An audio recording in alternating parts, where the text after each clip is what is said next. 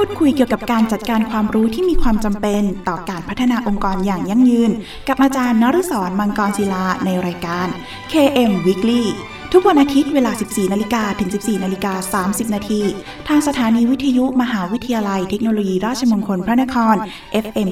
90.75 MHz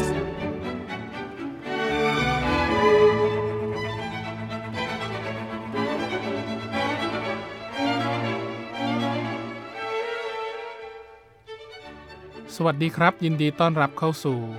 รายการ KM Weekly ดำเนินรายการโดยกระผมอาจารย์นฤศรมังกรศิลา กับรายการที่จะมาร่วมพูดคุยเกี่ยวกับการจัดการความรู้ ที่มีความจำเป็นต่อการพัฒนาองค์กรอย่างยั่งยืน พูดคุยกันเป็นประจำทุกวันอาทิตย์ เวลา 14นาฬิกาถึง 14นาฬิกา30นาทีทางสถานีวิทยุมหาวิทยาลัยเทคโนโลยีราชมงคลพระนคร RMUTP Radio FM 90.75คลื่นสังสมปัญญาพัฒนาสังคมครับ คุณผู้ฟังครับ คุณผู้ฟังสามารถรับฟังรายการของเราแบบสดๆ ผ่านทาง FM 90.75 นะครับ ได้แล้ววันนี้โดยสามารถเข้าไปที่เว็บไซต์ radio.rmutp.ac.th นะครับ หรือว่า สามารถเข้าไปดาวน์โหลดแอปพลิเคชันนะครับใน Play Store นะครับ โดยการพิมพ์คำว่า RMUTP Radio ครับ นอกจากนี้คุณผู้ฟังยังสามารถฝากคำถามหรือข้อสงสัยต่างๆนะครับ ผ่านทางกระดานสนทนา ในเว็บไซต์ของทางสถานี ที่ radio.rmutp.ac.th หรือโทรศัพท์เข้ามาก็ได้ครับ ที่หมายเลขโทรศัพท์ 02 665 3891 หรือทางโทรสารที่หมายเลข 02 282 5550 รวมทั้งอีเมลของทางสถานีก็ได้ครับ ที่ radio mct at rmutp ac th หรือถ้าไม่สะดวกช่องทางใดเลยนะครับ ท่านสามารถเขียนเป็นจดหมายหรือไปรษณียบัตร เพื่อติชมรายการได้นะครับ โดยเขียนมาที่รายการ KM Weekly สถานีวิทยุมหาวิทยาลัยเทคโนโลยี ราชมงคลพระนคร เลขที่ 399 ถนนสามเสนเขตดุสิตกรุงเทพ 10300และเมื่อทางรายการได้รับข้อคำถามต่างๆ เหล่านั้นแล้ว จะดำเนินการหาคำตอบมาให้คุณผู้ฟังทันทีครับ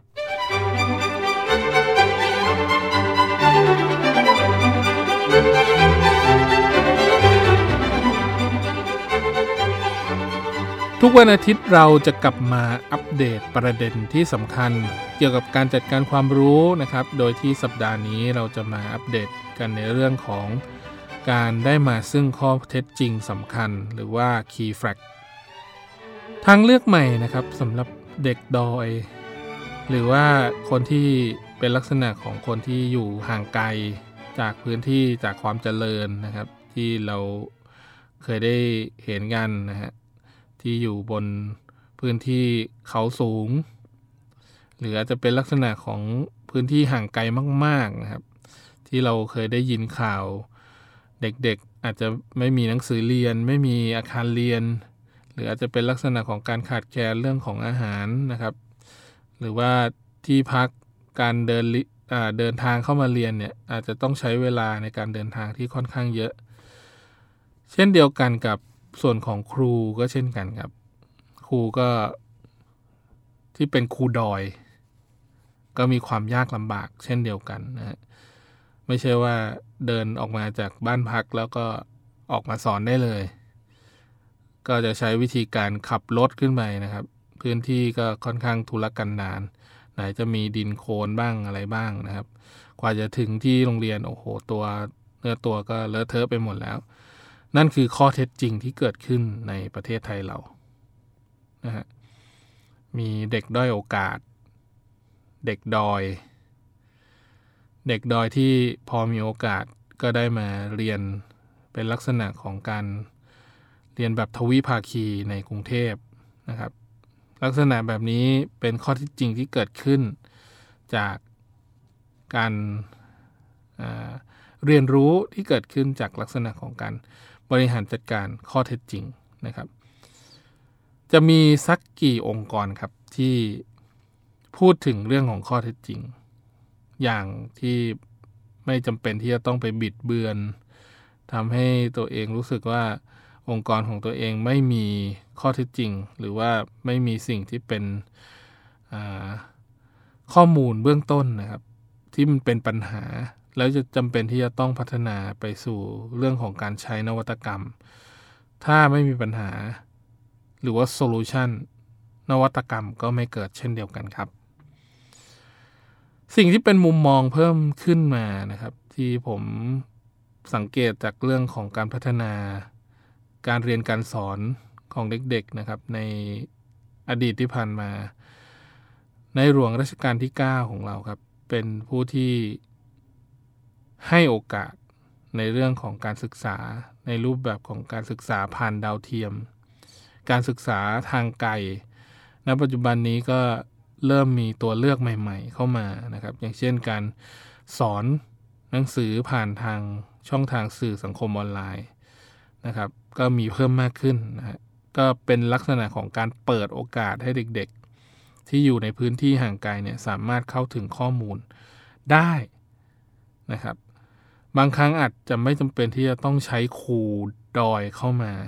สอนเด็กๆเลยก็ได้นะครับ ถ้าเรามีนวัตกรรมที่สามารถทำให้เด็กเนี่ยเรียนรู้ได้ด้วยตนเองในพื้นที่นะครับ โดยที่ทีมงานในเรื่องของการสร้างแผนการออกแบบนะครับ ก็ผมยกตัวอย่างสถาบันเดิมก็คือสถาบันการออกแบบ IIT นะครับที่มีความเกี่ยวข้องสัมพันธ์กับองค์กรในสหรัฐอเมริกาเนี่ยเกือบเกือบทุกแห่งทุกที่เลยก็ว่าได้ ใช้ในเรื่องของการแก้ไขปัญหานะครับเรื่องของการทำให้เด็กด้อยโอกาสต่างๆเนี่ยมีเรื่องของการประกอบอาชีพ การพึ่งพาตนเองได้ ซึ่งลดอัตราการลาออกจากโรงเรียนได้มากขึ้นนะครับ หรือลักษณะการเรียกพื้นที่ข้อเท็จจริงของกลุ่มที่เป็นโรคเรียกว่าโรคระบาดเงียบ เป็นลักษณะของการส่งผลกระทบแบบรายบุคคลนะครับ หรือว่าสังคมโดยรวม เป็นลักษณะของการมองให้ลึกลงไปนะครับ มากกว่าจะมองกว้างๆลักษณะของการมองลึกในในเชิงสังคมเนี่ย เด็กด้อยโอกาสบางที่อาจจะมีโอกาสในการเรียนที่ดีกว่า เด็กๆด้อยโอกาสในบางประเทศนะครับ ถ้าสหรัฐอเมริกาคิดค้นนวัตกรรมเหล่านี้ได้นะครับ ในเรื่องของการลดปัญหา การพึ่งพาตนเองได้โรคระบาดเงียบก็จะหมดไปนะครับ โดยที่ทีมงานจำเป็นที่จะต้องเผยแพร่เหตุผลที่อยู่เบื้องหลังเหตุการณ์เหล่านั้นนะครับ โดยทีมงานวิจัยได้ศึกษา หาข้อเท็จจริงที่สำคัญนะครับ หรือว่า key fact นะครับ ที่เกิดขึ้นจากเหตุการณ์ในการลาออกจากโรงเรียนมัธยมที่สูงขึ้นในประเทศสหรัฐอเมริกานะครับ พวกเขาพบว่านะครับมีความเกี่ยวข้องกับสถานะทางการเงินและก็เชื้อชาติ นี่คือสิ่งที่เกิดขึ้นในประเทศสหรัฐอเมริกานะครับ ณปัจจุบันนี้ก็ถ้าได้ยินข่าวนะครับ เกี่ยวกับเรื่องของการ อพยพของคนอเมริกาใต้เข้าไปยังอเมริกากลางหรือว่าสหรัฐนะครับ ก็มีเพิ่มมากขึ้น แล้วก็ด้วยมาตรการในเรื่องของการกีดกันคนที่อพยพเข้ามาของโดนัลด์ทรัมป์เนี่ยมีความรุนแรงเพิ่มมากขึ้นนะครับ บางครั้งอาจจะมีผลกระทบที่เกิดเป็นข้อเท็จจริงในเรื่องของการเข้ามาเรียนเข้ามาศึกษาในสหรัฐค่อนข้างสูงมากนะครับ โดยสภาพ ที่น่าเป็นห่วงมาก ๆ ในกลุ่มพลเมืองชั้น2เนี่ยก็อย่างเช่นพวกกลุ่มที่เป็นเม็กซิกัน คนที่เป็นมาจากอเมริกาใต้นะครับ หรือว่าแอฟริกัน กลุ่มเหล่านี้นะครับก็จะมีมากถึงเกือบ 50%นะครับที่เป็นพลเมืองแบบแอฟริกันอเมริกานะครับหรือว่าเป็นกลุ่มชาวอเมริกันพื้นพื้นเมืองนะครับที่เป็นอินเดียนแดงนะครับโดยส่วนใหญ่ก็จะลาออกจากโรงเรียน โดยไม่ได้รับปริญญาบัตรหรือว่าประกาศนียบัตรใด ๆ แต่กลับกลายเป็นว่าเด็กจำนวนไม่น้อยเหล่านี้เป็นเด็กฉลาดครับ แต่ลาออกจากโรงเรียนเพราะความเบื่อหน่าย ขาดแรงจูงใจนะครับ แล้วก็ไม่มีความสนใจในเรื่องของหลักสูตรทางการศึกษา ซึ่งความเข้าใจในเหตุผลที่แท้จริงนี้ก็จะทำให้ทีมงานสามารถสร้างแนวนโยบายในการสนับสนุน เพื่อเชื่อมโยงความสามารถนะครับของเยาวชนเหล่านี้นะครับ เข้าไปยังธุรกิจต่างๆ ในชุมชนที่ได้รับผลประโยชน์ร่วมกันนะครับ อันนี้ก็จะเป็นส่วนหนึ่งที่มองเห็นในภาพรวมของประเทศสหรัฐนะฮะบางครั้งเด็กเขาฉลาด แต่เขาไม่ยอมรับในระบบการศึกษาของในประเทศเขานะฮะบางครั้งก็จะเป็นปัญหาหนึ่ง หรือว่าเป็นข้อเท็จจริงหนึ่งที่เกิดขึ้น ซึ่งในประเทศไทยก็เริ่มมีรูปแบบนี้เช่นกันนะครับ เด็กฉลาดไม่ชอบระบบการศึกษาของประเทศไทย รับฟังเพลงเพราะๆจากทางรายการ KM Weekly สักครู่ครับ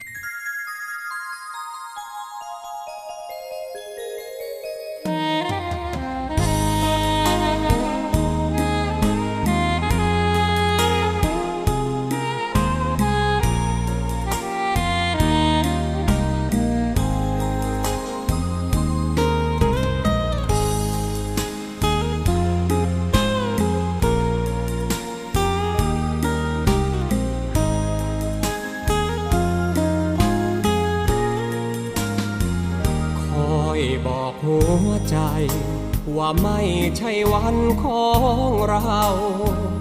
ก้มรับความเศร้า สู้กับความเหงาไปก่อน เมื่องานเสียหลัก ความรักก็โดนตัดร้อน ความแพ้เที่ยวมาบันทอน ขอวอนหัวใจอย่าท้อทุกอย่างต้องรอ เจ็บ ก็หลบมุมซ่อมใจ สู้เขาไม่ได้ ก็อย่าไปโทษใครก่อนโชคไม่ยืนทาง เส้นทางเต็มด้วยดงตอ วันนี้แรงเราไม่พอ ต้องรอไปก่อนใจเอ่ยเจ็บให้คุ้นเคย แต่ขออย่าเอ่ยคำยอมช้ำเพื่อฝึกซ้อม ให้ใจพร้อมสู้คำเย้ยอาจเสียน้ำตา แต่อย่าเสียกำลังใจเลย สิ่งหวังยังไม่ลงเอ่ยท่องคำว่าสู้เอาไว้ คอยปลอบหัวใจ ว่าไม่ใช่วันของเรา วันนี้ซึมเศร้า แต่เรายังมีวันใหม่ ชีวิตยังอยู่ ต้องสู้ให้เป็นนิสัย ถ้าใจยังไม่ยอมพ่ายคงได้มีวันของเรา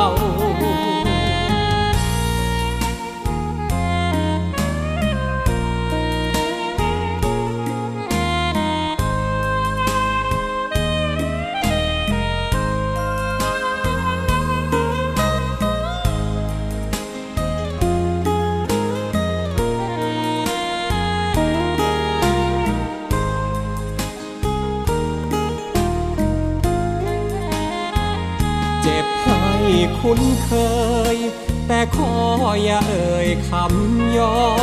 มช้ำเพื่อฝึกซ้อม ให้ใจพร้อมสู้คำเย้ยอาจเสียน้ำตา แต่อย่าเสียกำลังใจเลย สิ่งหวังยังไม่ลงเอ่ยท่องคำว่าสู้เอาไว้ คอยปลอบหัวใจ ว่าไม่ใช่วันของเรา วันนี้ซึมเศร้า แต่เรายังมีวันใหม่ ชีวิตยังอยู่ ต้องสู้ให้เป็นนิสัย ถ้าใจยังไม่ยอมพ่าย คงได้มีวันของเรา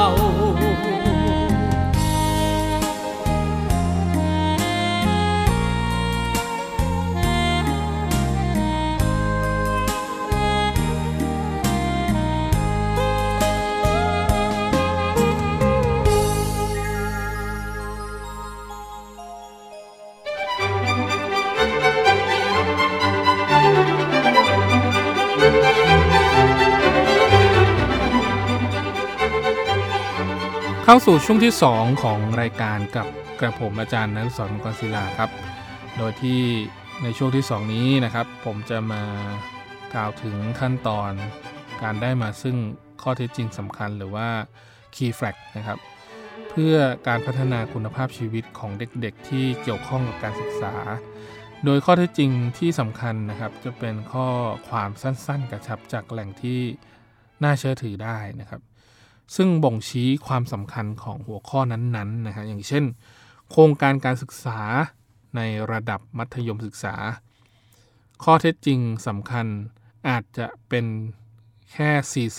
40%ของนักศึกษามัธยมในประเทศสหรัฐอเมริกา ที่ไม่จบการศึกษา แต่โดยข้อเท็จจริงที่สำคัญต่างๆ เหล่านี้นะครับ เป็นไปได้ในเชิงสถิติ หรือเป็นข้อคิดเห็นที่ผู้เชี่ยวชาญนำมาสรุปเป็นข้อความโดยย่อ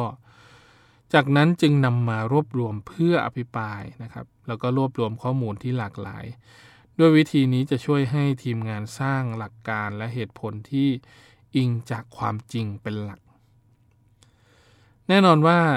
ข้อเท็จจริงนะครับที่เกิดขึ้นนะครับ มันจะต้องตรงกับเจตนารมณ์ในการสร้างนวัตกรรมเบื้องต้นด้วยนะครับ โดยลักษณะของการค้นหาข้อมูลข้อเท็จจริงต่างๆเนี่ย มีวิธีการที่หลากหลายมากนะครับ ไม่ว่าจะเป็นเรื่องของการวิจัยการลงพื้นที่เก็บข้อมูลนะครับ แล้วก็อาจจะเป็นลักษณะของการสัมภาษณ์เชิงลึกกับนักเรียนนะครับ ที่ออกจากโรงเรียนกลางคัน มีเหตุผลอะไรที่สำคัญที่สุดในเรื่องของการออกจากระบบการศึกษาที่สหรัฐอเมริกามีให้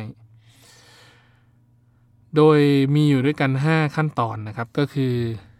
ขั้นตอนที่ 1 ก็คือจะเป็นเรื่องของการกำหนดหัวข้อกว้างๆครับ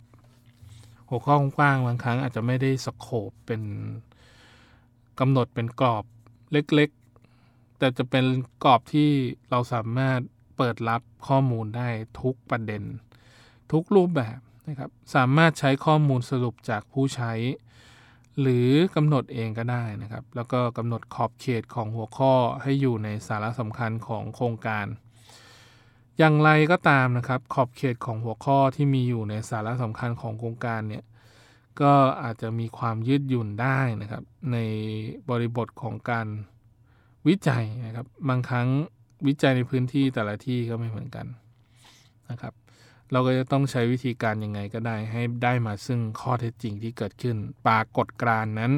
ที่เกิดขึ้นจากการเข้าไปเก็บข้อมูลนะครับ อย่างเช่นถ้าในช่วงแรกที่ได้พูดถึงเรื่องของการเก็บข้อมูลของนักเรียนมัธยมในประเทศสหรัฐนะครับ ถ้าในประเทศต่างๆ ข้อเท็จจริงที่เกิดขึ้นทางด้านการศึกษาก็จะเปลี่ยนไปอีกนะครับ โดยที่ถ้าเราไปถามในฟินแลนด์ ประเทศที่เป็นเบอร์หนึ่งในเรื่องของการบริหารจัดการระบบการศึกษานะครับ ตั้งแต่ปฐมวัยจนถึงมหาวิทยาลัยเนี่ยเขามีคุณภาพที่ค่อนข้างสูงมากนะครับ เราก็จะได้ข้อมูลที่สามารถนำเอาเปรียบเทียบว่าเพราะเหตุใดฟินแลนด์ถึงมีระบบการศึกษาที่ดีกว่า และสหรัฐทำไมถึงมีข้อจริงในเรื่องของการ ลาออกจากโรงเรียนในช่วงมัธยมกลางคันนะครับ อันนี้คือสิ่งที่เราต้องเปิดประเด็นหรือว่าหัวข้อแบบกว้างๆไว้นะครับ บางครั้งอาจจะศึกษาในแต่ละประเทศอย่างละเอียดเลย อย่างชัดเจนเลยว่าทำไมถึงมีข้อเท็จจริงในเรื่องการศึกษาแบบนั้น ส่วนตัวที่2นะครับขั้นตอนที่ 2 ก็คือจะเป็นเรื่องของการระบุแหล่งที่มา ของข้อมูลที่สามารถเชื่อถือได้ เป็นแหล่งข้อมูลหรือว่าแหล่งสื่อที่เราสามารถให้ความช่วยเหลือ เกี่ยวข้องกับหัวข้อต่างๆนะครับ ไม่ว่าจะเป็นเรื่องของการเริ่มค้นหาข้อมูลนะครับ Data Searching ก็คือจะเป็นลักษณะของการกำหนด key ที่เรียกว่าเป็น keyword นะฮะหรือว่าคำค้นต่างๆที่เราต้องการ นำมาซึ่งข้อเท็จจริงนะฮะบางครั้งอาจจะเชื่อถือได้ บางครั้งอาจจะเชื่อถือไม่ได้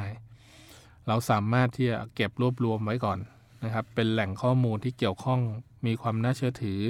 ในระดับหนึ่ง และนำมาวิเคราะห์นำมาสรุปนะครับ แล้วก็บางครั้งอาจจะไปสอบถามกลุ่มผู้เชี่ยวชาญนะครับ หน่วยงานสนับสนุนทางการวิจัยนะครับว่าเขามี การระบุแหล่งที่มาของข้อมูลเนี้ยอย่างไรนะครับหน่วยงานภาครัฐก็มีส่วนสำคัญในเรื่องของการขับเคลื่อน การได้มาซึ่งข้อมูลที่น่าเชื่อถือได้นะครับ อย่างเช่นถ้าผมยกตัวอย่างในกลุ่ม ทางด้านการเงินนะ แต่ก่อนเราอาจจะไม่มีหน่วยงานที่เรียกว่าเครดิตบูโรเราจะไม่รู้เลยครับว่า คนแต่ละคนมีนิสัยการ บริหารจัดการเงินอย่างไรนะครับ เราจะได้มารู้กันว่าทุกคนเนี่ย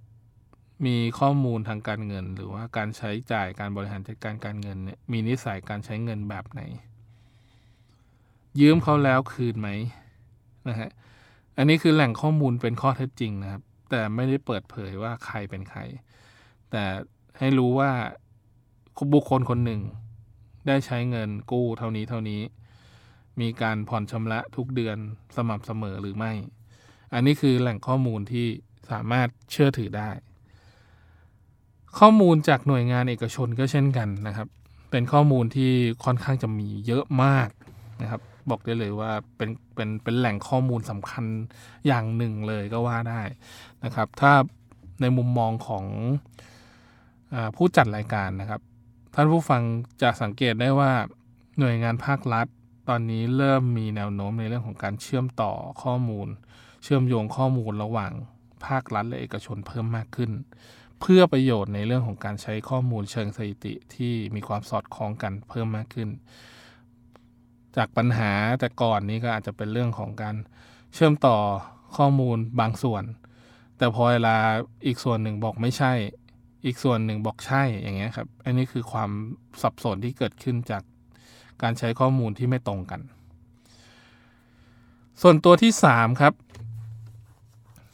การหาข้อมูลนะครับ ให้กว้างแล้วก็ครอบคลุมนะครับ ก็คือนำไปชี้นำการวิจัยการค้นหาข้อมูลจากห้องสมุดแล้วก็อินเทอร์เน็ต อันนี้ก็จะเป็นลักษณะของการค้นหาข้อมูลในในรูปแบบแบบกว้างๆ แล้วก็วิธีการนะครับที่เราสามารถได้มาซึ่งข้อมูลที่มีประสิทธิภาพเนี่ยเราก็จำเป็นที่จะต้องเข้าไปดูนะครับ หรือว่าไปค้นหาข้อมูลจากเรื่องของในห้องสมุด แหล่งข้อมูลอ้างอิงอินเทอร์เน็ต เหล่านี้เราจะต้องคัดกรองนะครับ หัวข้อที่มีความจำเป็นในเรื่องของการบริหารจัดการ การจัดเรียงข้อเท็จจริงที่สอดคล้องนะครับ เข้ามาอยู่ในหัวข้อเดียวกัน แล้วก็ทำให้เกิดมุมมองที่เป็นภาพกว้างๆนะครับ แล้วก็จากนั้นค่อยมาเจาะลึกในแต่ละประเด็นว่า มีประเด็นใดบ้างที่เราควรที่จะมาพัฒนา หรือบริหารจัดการเพื่อให้เกิดความเท่าเทียมกัน หรือว่ามีการต่อยอดนวัตกรรมนะครับ ที่เกิดขึ้นจากเรื่องของการพัฒนานวัตกรรม ให้กับคนที่ด้อยโอกาสกว่า หรือจะเป็นลักษณะของการพัฒนาคุณภาพชีวิตเพิ่มมากขึ้นนะครับ การหาข้อมูลแบบกว้างๆเนี่ยเราจะต้องมองในเชิงการพัฒนาแบบก้าวกระโดดนะครับก็คือลักษณะของการสร้างทำให้เกิดมุมมองที่เป็นมิตรนะครับทำให้นวัตกรรมนั้นรู้สึกว่ามันไม่เข้ามาสร้างปัญหาให้กับเรานะครับ เป็นมุมมองกว้างๆว่าได้รับการยอมรับ แล้วหรืออยังสำหรับเรื่องของการวิจัยหรือว่าการค้นหาข้อมูลเพื่อสร้างนวัตกรรมนั้นๆนะครับ ส่วนตัวที่ 4 ครับ ขั้นตอนที่ 4 ก็จะเป็นการจัดกลุ่มข้อมูลแยกตามประเภทครับ อันนี้ก็มีความสำคัญในระดับที่มากเลยนะฮะก็คือจะเป็นลักษณะของการกำหนดข้อเท็จจริง ให้อยู่ในกลุ่มต่างๆ จัดเรียงไว้นะครับ ให้สอดคล้องสัมพันธ์เกี่ยวข้อง มากน้อยขนาดไหน เราสามารถแบ่งได้ตามประเภทก็คืออย่างเช่นตามสถิติ ถ้าในเชิงสถิติแล้วจะต้องอ้างอิงในกลุ่มนี้ ในกลุ่มของความคิดเห็นที่หลากหลายนะครับจากไม่ว่าจะเป็นกลุ่มใดก็ตามนะครับ ที่มีการคอมเมนต์หรือว่าแสดงความคิดเห็นมา ก็แยกเป็นอีกประเภทหนึ่ง หรือข้อสรุปนะครับได้ข้อสรุปจากการอภิปราย แต่ละกลุ่มแต่ละ การทำงานก็ไม่เหมือนกัน คนที่เป็นกลุ่มทีมงานในเชิงวิศวกรรม ก็จะคิดอีกแบบหนึ่ง กลุ่มที่เป็นคนไอทีทางด้านเทคโนโลยีสารสนเทศก็จะคิดอีกแบบหนึ่งนะฮะว่านวัตกรรมหนึ่งตัว เราสามารถสร้างอะไรได้บ้างนะฮะดังนั้นข้อสรุปความคิดเห็น หรือข้อมูลตามสีติเนี่ย เราจะต้องแยกให้ชัดเจนนะครับ ว่า ได้มาจากแหล่งไหน โดยที่เราจะสนับสนุนให้สมาชิกในทีมเนี่ยใส่ข้อเท็จจริงหลักหรือว่า key fact ของตัวเอง ใส่ลงไปในโครงสร้างการจัดระเบียบแบบเดี่ยวนะครับ ก็หรือว่า single organizing structure นะครับ ก็คือจะเป็นลักษณะของการกำหนดตาราง และแบ่งปันเพื่อให้เข้าถึงหัวข้อโดยทั่วไปได้ อันนี้คือการกำหนดแบบจัดเรียงแบบเดี่ยวนะครับ ลักษณะถ้า ยกตัวอย่างง่ายๆนะครับ อย่างเช่นในกลุ่มของ Google Docs หรือว่า Google Sheets นะครับ ตอนนี้เราสามารถเอาข้อมูลแยกประเภทต่างๆ ใส่ลงไปในรูปแบบออนไลน์ได้แล้วนะครับ โดยที่ข้อมูลที่แต่ละคนลงเนี่ยอาจจะไม่ซ้ำเลยนะฮะหรืออาจจะมีข้อมูลที่ซ้ำน้อยมากนะในเรื่องของการจัดกลุ่ม ส่วนขั้นตอนสุดท้ายครับ ขั้นตอนที่ 5 ก็จะเป็นเรื่องของการสรุปข้อเท็จจริงสำคัญที่ที่เกิดขึ้นนะฮะอย่างเช่น สรุปข้อเท็จจริงที่เกิดขึ้นในเชิงการศึกษา ในมุมมองทางด้าน วัฒนธรรม สิ่งแวดล้อม แล้วก็เรื่องของเทคโนโลยีนะครับ เศรษฐกิจ แล้วก็เรื่องของในเชิงสังคมเนี่ยมันเกี่ยวข้องเกี่ยวโยงกับเรื่องของการใช้นวัตกรรมมากน้อยขนาดไหน อันนี้เราจะต้องสรุปออกมาให้ชัดเจนด้วยนะฮะอย่างเช่นเรื่องของการกำหนดการสร้างโครงสร้างวัตถุประสงค์ของนวัตกรรมเนี่ยเราจะมีข้อเท็จจริงอะไรบ้าง หรือว่าปัญหาอะไรนะฮะที่เกิดขึ้นแล้วเราจำเป็นที่จะต้องพัฒนานวัตกรรมตัวนั้น แล้วก็สิ่งที่เป็นข้อเท็จจริงสำคัญอีกอย่างหนึ่งก็คือเรื่องของการชี้ทิศทางในการหางานวิจัยเพิ่มขึ้นในอนาคตต่อไปครับ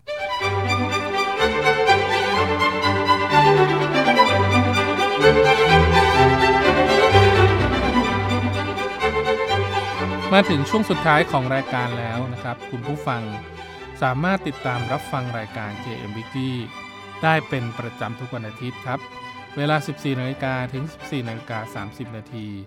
และถ้าหากมีข้อสงสัยต่างๆนะครับ รวมถึงอยากติชมแนะนำรายการ คุณผู้ฟังสามารถโทรศัพท์เข้ามาได้ที่หมายเลขโทรศัพท์ 02 665 3891 นะครับ หรือทางโทรศัพท์หมายเลข 02 665 3891 โดยที่วิธีการนะครับในเรื่องของการส่ง ที่เป็นช่องทางที่หลากหลายเพิ่มมากขึ้นก็เราสามารถส่งมาที่อีเมล radio mct at imutp ac th นะครับ แล้วก็ทางจดหมายหรือไปสัญญบัตรก็ได้ครับ โดยเขียนมาที่รายการ KM Weekly สถานีวิทยุมหาวิทยาลัยเทคโนโลยีราชมงคลพระนครครับ เลขที่ 399 ถนนสามเสนเขตดุสิตกรุงเทพ 10300 และกลับมาติดตามรับฟัง KM Weekly ได้ใหม่ครับ ทุกวันอาทิตย์เวลา 14นาฬิกาถึง 14นาฬิกา30 นาที ขอบคุณสำหรับการติดตามรับฟังครับ สำหรับวันนี้ต้องขอลาคุณผู้ฟังไปก่อนครับ พบกันใหม่ในสัปดาห์หน้า สวัสดีครับ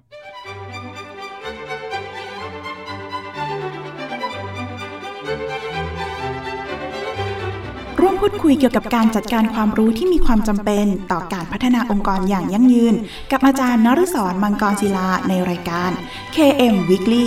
ทุกวันอาทิตย์เวลา 14 นาฬิกาถึง 14 นาฬิกา 30 นาทีทางสถานีวิทยุมหาวิทยาลัยเทคโนโลยีราชมงคลพระนคร FM 90.75 MHz